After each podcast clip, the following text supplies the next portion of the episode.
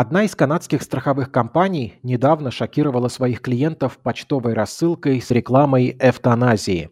Канада – одна из стран, где добровольный уход из жизни легализован. Положительно к этому относятся еще в Нидерландах, Люксембурге, Бельгии, Швейцарии, Новой Зеландии, а также в некоторых штатах США. Везде разрешена активная эвтаназия при помощи врачей. В некоторых других странах только пассивная. Это когда к смерти приводит какое-то намеренное упущение. Не дать лекарства вовремя, не заменить кислородные баллоны и все в этом духе. В последние годы список показаний к эвтаназии расширяется. Кому и зачем ее назначают чаще? Кто на этом зарабатывает? Действительно ли экономика этого явления на самом деле лишь способ заработать, причем не только на смертельно больных?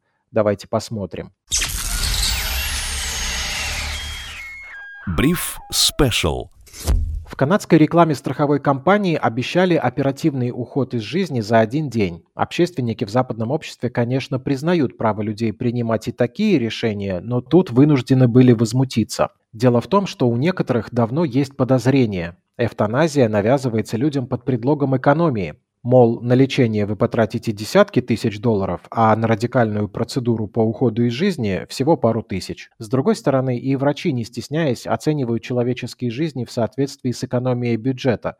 Почти двести миллионов долларов ежегодно можно использовать на что-то другое, если канадцы будут активнее выбирать эвтаназию. Опять же, во второй по величине стране мира очередь к некоторым узкопрофильным врачам сейчас растягивается на тридцать-сорок недель, потому что специалистов не хватает. Если не хватает на всех врачей, то что? Правильно, надо сокращать количество пациентов возможными методами. Кажется, логика такая, хоть и звучит странно, и, надеюсь, все уловили иронию в моих словах. Понятно, что кому попало и первому желающему эвтаназию не пропишут, но, тем не менее, в той же Канаде со следующего года начнут рассматривать обращения от несовершеннолетних желающих уйти из жизни таким способом, с шестнадцати лет и без согласия родителей. Да и многие другие страны сейчас расширяют списки показаний к эвтаназии, включая в них несмертельные психические заболевания.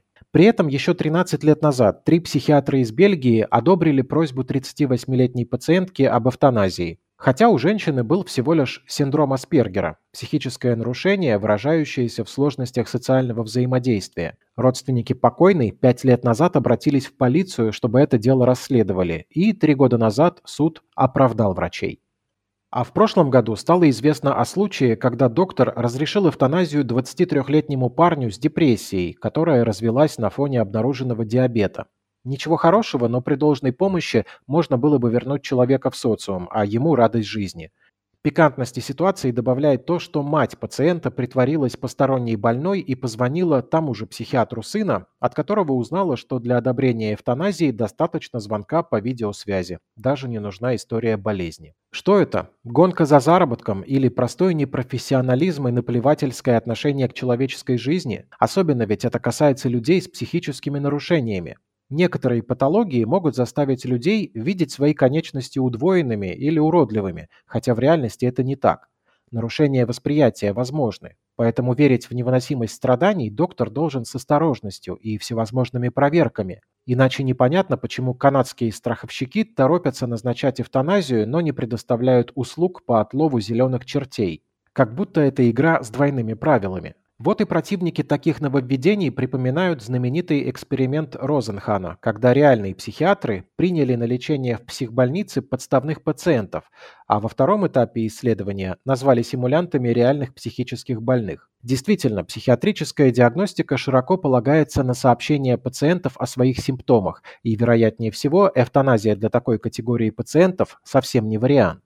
Сюда же можно добавить подростков. Например, противники понижения возраста для эвтаназии говорят, что лобная доля мозга, которая отвечает за оценку рисков и принятие решений, заканчивает свое развитие только к двадцати пяти годам. Поэтому сказать, насколько шестнадцатилетний человек отдает себе отчет в своих действиях, сложно.